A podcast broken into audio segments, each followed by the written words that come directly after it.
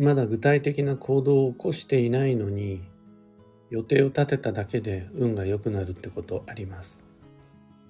それが運をデザインすることの最も面白いメリットです。おはようございます。有限会社西企画西俊久です。発行から20年。累計8万部の運をデザインする手帳。有機暦を群馬県富岡市にて制作しています。有機暦の発売日は毎年9月9日。現在はお得な先行予約限定セットのご注文を受けたまっています。で、このラジオ、聞く暦では、毎朝10分の暦レッスンをお届けしています。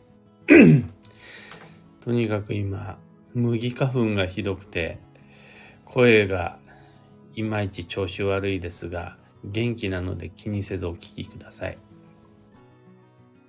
今朝は予定を立てるだけで運は上がるというテーマでお話を。もうみんな運って聞くと何かしらスピリチュアルで不思議なもの、抽象的で怪しいもの、運を良くしようって思ったらおまじないしか方法がないみたいな。そんなイメージをなんとなく無意識的に持つかもしれませんが、実はそんなことってなくて、西企画における運とは、どちらかといえば、もうちょっと現実的で当たり前なものだったりします。例えば、運が上がるというのは気分が上がる、テンションが上がるとほぼ同義だったりします。逆にテンションが下がると運は下がります。落ち着くんだったら運は落ち着くんですけど、がっかりすると運もがっかりします。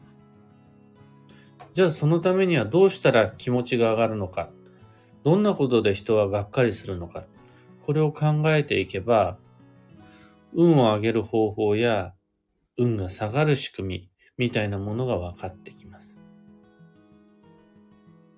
例えば、楽しいって感じるためには楽しさが必要になります。ただ心で思い浮かべるだけでは楽しくはならないです。やっぱそこには何かしらの具体的な行動、もしくは物体、手に触れられる何かが必要になります。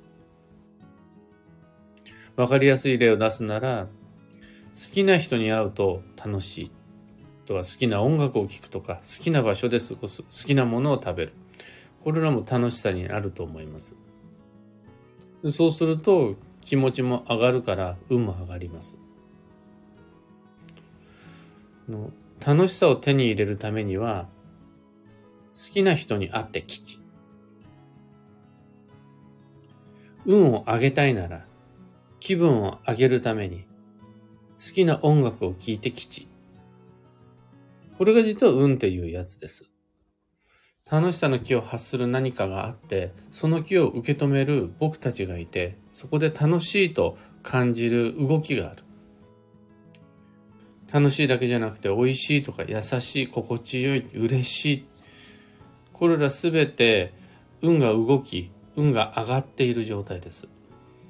当然つまらない痛いきつい。ってなるとそれ残念ながら気持ちは下がるし運も下がっていきます。また何を味わったとしても美味しいと感じられない自分。誰に対しても曲がった心で向き合ってしまう自分。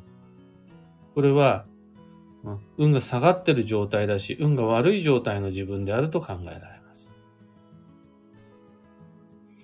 どういうことかというと、今言いたいのは、何かしら不思議な現象、科学で解明することのできない謎、みたいなものばっかりじゃなくて、日常の気持ちの浮き沈みの中で実は十分に僕たちはもうすでに運に触れているっていうことです。花を見た。そしたら元気が出たとします。それは花の運を受けて自分の運が上がったものとします。あとは、お母さんが昔からの得意料理を作ってくれた。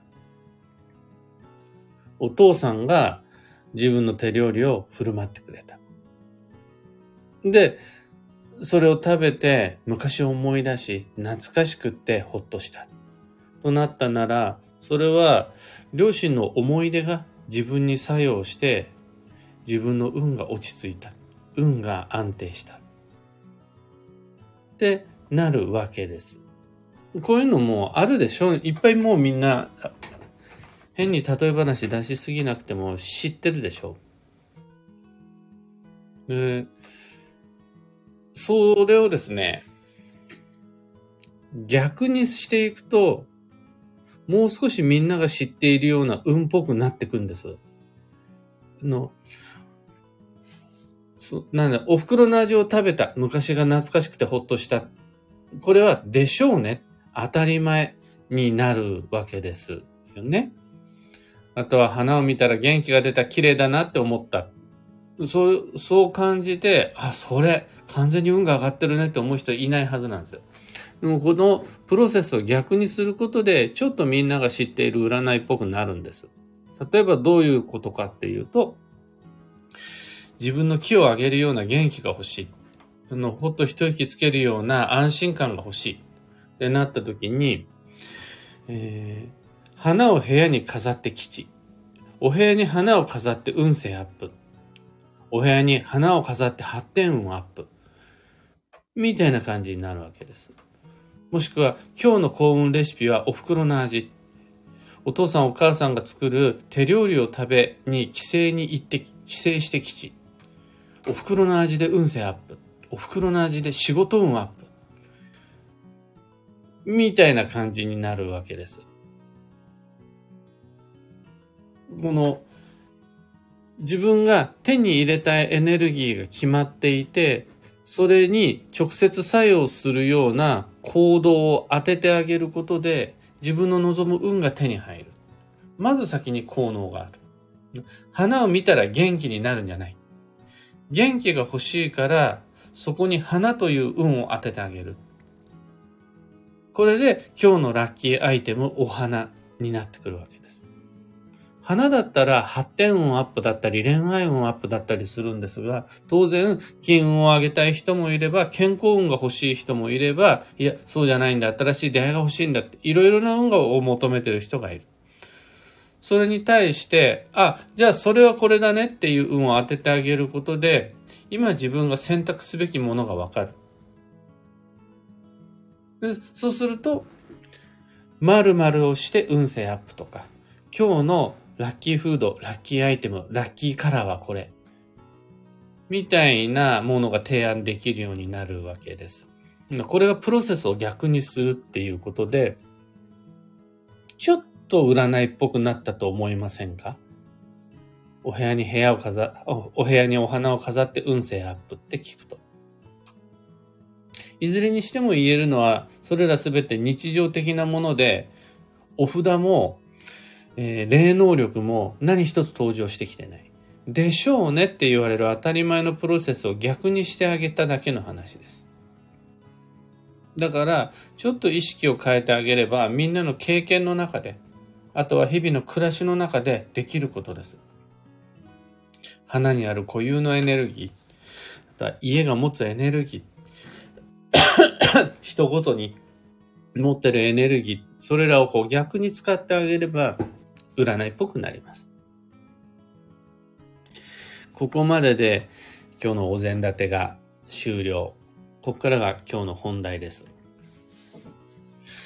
あの、例えば花に、例えば懐かしの味に、自分が元気になるようなエネルギー、安心するエネルギーがあったとして、そしてそれを触れたら自分はその運を手に入れられるとして、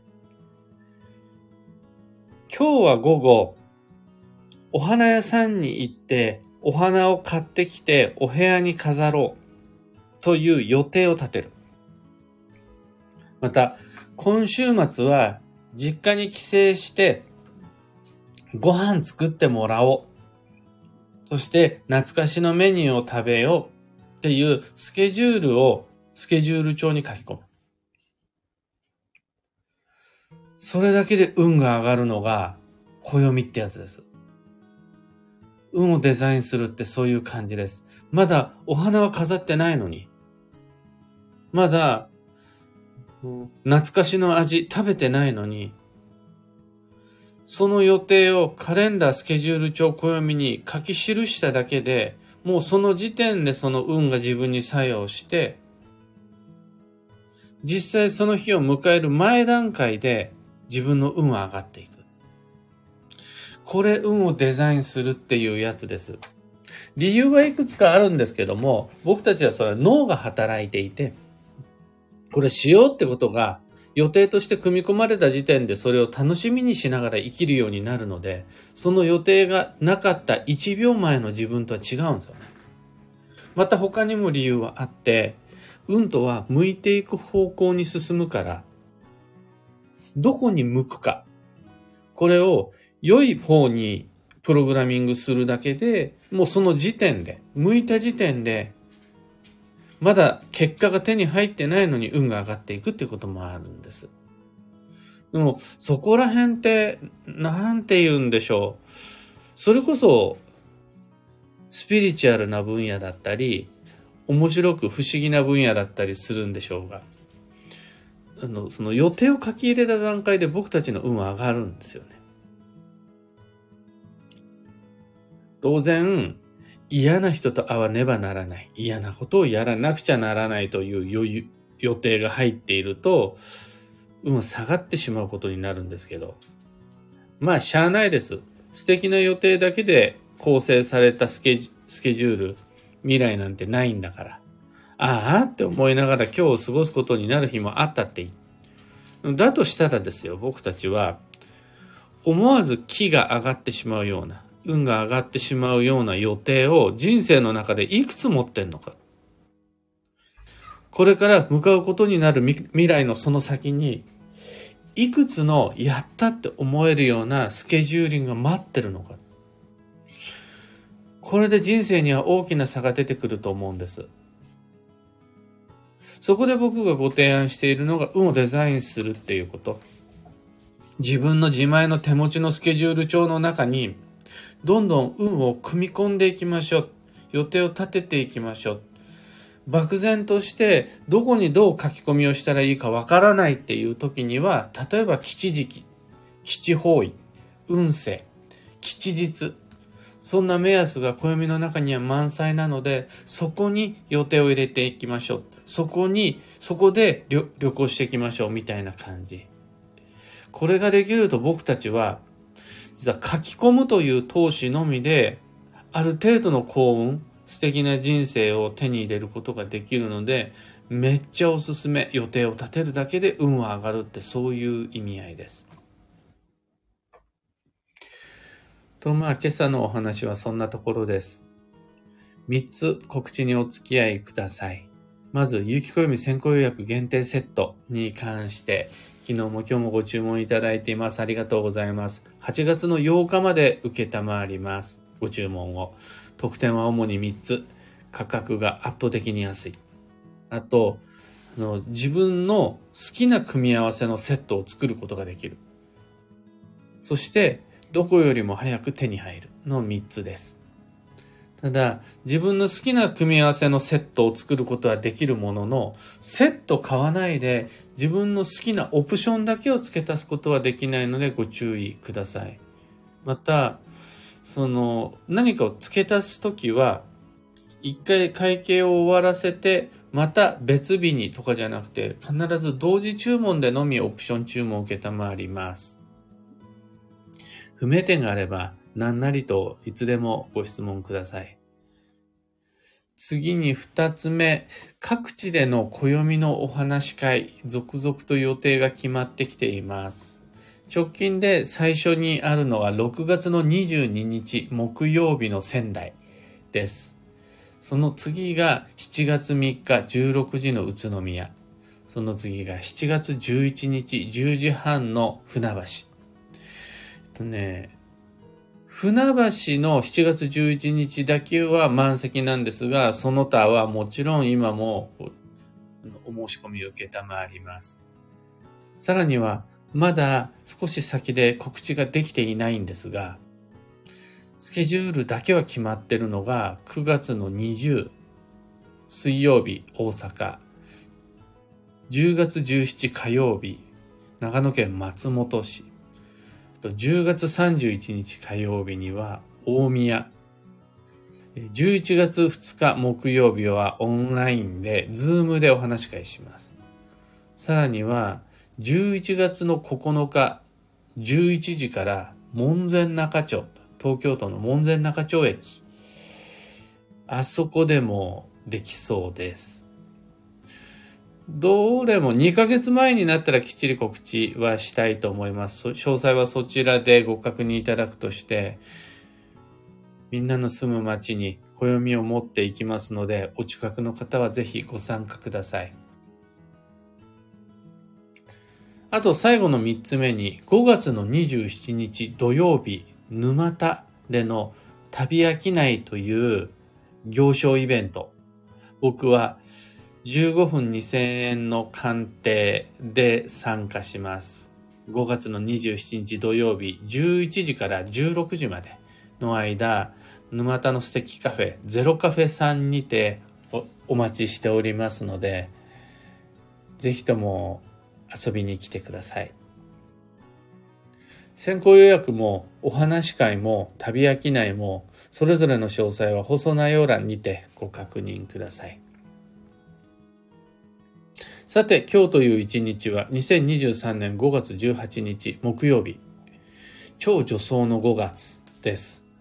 超女装とは、翌月、超繁忙の6月が楽しくなるような予定を立てることです。また、超繁忙の6月が少し楽になるような準備を今のうちにしておくことです。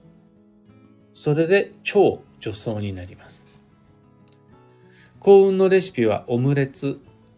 黄色いおかずがおすすめです。最も身近な誰でもできるのが卵系。目玉焼きにしてもスクランブルエッグにしても無列にしても黄色いおかずが登場します。あとね、卵とじとかもいいです。とんかつもソースカツ丼じゃなくて卵とじのカツ丼にできると今日っぽくなります。今日のキーワードは主者。不必要を捨て、必要を残す。その心は余計なことに力を使ってガス欠になりやすい運勢です。後に回すべきことや、ちょっとした無駄な遊びとか、あとは、そうですね。スマホで SNS をチェックしてたら、あっという間に1時間半経っちゃうとか、そういう感じで、運が消耗していってしまいます。余計なこととか無駄なことっていうのは明確な定義がありまして今すぐやる必要のないことです。優先順位の低いものには手を出さないって先に決めてから動き始めることができるとだいぶ無駄を減らせそうです。以上迷った時の目安としてご参考までに。ところで聞く暦ではツイッターにて毎日常にご意見ご質問募集中です。知りたい占いの知識や今回の配信へのご感想など、ハッシュタグ、聞く暦をつけてのツイートお待ちしています。それでは今日もできることをできるだけ、西企画、西俊久でした。いってらっしゃい。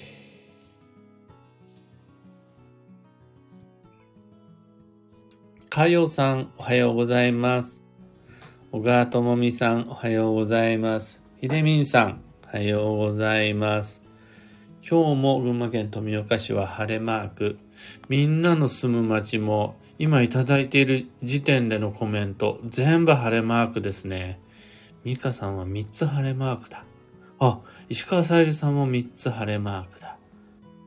昨日は、あの、ちょっと外に出る予定があったんですが、車を運転してたら36度で、もう一気に真夏が来たっていう感じでしたね。晴れるのはいいことです。晴れたら晴れた分だけ超助走です。これは仮に雨降ったり、槍が降ったりしたとしても、5月は超助走です。ゆうさん、漢方花子さん、アルココさん、おはようございます。N シャンティさん、クーさん、黒猫マレちゃんさん、浅名実際さん、鹿さゆりさん、ビートさん、オペラさん、おはようございます。オーロラさん、マイクさん、ロミさん、モグコさん、ミカさん、小川ともみさん、ココさん、マッカーナさん、おはようございます。朝からありがとうございます。今日は 7時ぴったりに配信できなかったんですが、寝坊です。昨日も有機暦の原稿でだいぶ遅くまでかかってしまったんですが、おかげさまで2024年365日の幸運レシピ、毎日の幸運レシピは暦の中で入力が済みました。今日365日の来年分のキーワード、デイリーキーワードを組んで、えー、エクセルで作るんですけど、それ入力し終えたら、最初の、最初の壁クリアです。小川智美さん、もともと手帳に予定を書くという行為が好きなので、それで運が上がるなんて嬉しすぎます。これからももっといろんな予定を立てて、暦に予定を書いていきたいです。とのことありがとうございます。今日もつまらない仕事があるなんていう予定は書かなくていいと思うんですよ。あとは何だろう。嫌だなって自分が落ち込んじゃうような何か。僕だったら何ですかね。あの、腹筋をしている時のお腹が張る痛いあの感覚を今日の21時に味わうとか書かなくていいと思うんですよ。そういうんじゃなくて、僕たちの未来に必要なのは思わず目指したくなるようなワクワクするスケジュール。それをどこにも書かないで脳内でだけで記憶しておくこととか、あとは出たとこ勝負でできたらやるし、できなかったらやる。成り行きに任せてしまうっていうのは本当に惜しくて、できようができまいがや、それを書いておく。それだけで本当に全然1秒前の人生と変わるんで。例えば今週末大好きな人と美味しいものを食べに行くという予定が書き込まれてる手帳を持ってる人と、そんな予定がない人では、圧倒的な差が、運の差がついてしまう。もう、そうですよね。だってどっちの未来に進んでるかで全然違いますもんね。それだけで何のために仕事をしているのか。どうして今日ご飯を食べるのか。どんなご飯を食べるのか。今週末の予定を踏まえて。これでやっぱ人生変わってきますもんね。で、週末ご飯美味しいもの食べに行くっていう予定ぐらいだったら誰でも入れられると思うんですが、暦があるとそこに開始終了再開の吉日を入れられたりとか、あとは、そうですね、超繁忙の予定、超休息の予定入れられたりとか、土曜だからという理由で、ヘアケア、ボディケア、デンタルケアの予定を入れられたりとか、他の人よりも予定をプログラミングする機会が暦の方が多いんですよ。これすごく便利。だから僕は有機暦のことを運をデザインする手帳というふうに呼んでいるし、またそうやってみんなに運をデザインしやすいな、この手帳はって思ってもらえるような有機暦作りたくて、昨日も今日も夜中までいろいろやっています。というわけで、今日もマイペースに運をデザインして参りましょう。それって決して難しいことじゃなくて予定を書き込むっていうことです。マカナさん、先週から聞かせていただいてますとのことありがとうございます。石川さゆりさん、ただ生きる、惰性で生きる、死なないだけというのではなく、楽しい未来、素敵な人生の予定を立てるのに暦が役立ってます。とのことありがとうございます。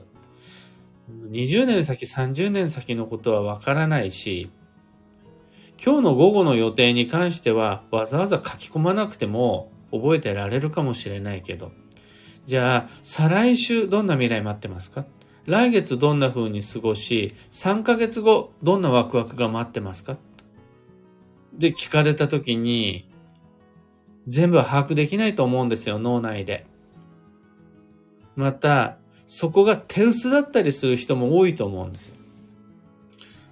その点、僕のスケジュール帳は、11月9日、門前仲町でのお話し会っていうとこまで入ってますもんね。もう9月の9日には新しい暦が出て、あとはね、2月の10日には東京で、西金屋の講演会、弊社の創立30周年記念講演会を開こうとかっていうのが載ってるんですよ。で、じゃあ、西金屋の講演会が僕にとって本当に楽しいことかっていうと微妙なんですが、ここだけの話。ただ、その後には打ち上げで美味しいものを食べに行こうっていう予定もワンセットで組み込まれてたりするんですよ。ようやくスタッフみんなで集まって、じゃあ美味しいもの食べに行こうっていうのができる。あの、東京スタッフ、お世話になってる東京スタッフと美味しいもの食べに行くなんていうのはもうとんとできてないので。なんていう未来があるのとないので、仕事の仕方が全然変わってくるんですよね。こう、これが運をデザインすることです。というのは、運にスピリチュアルを期待している方にはなかなか伝わりにくいので、地道にご提案できるように今日も明日もラジオ配信していきたいと思います。というわけで、僕も元気に行ってまいります。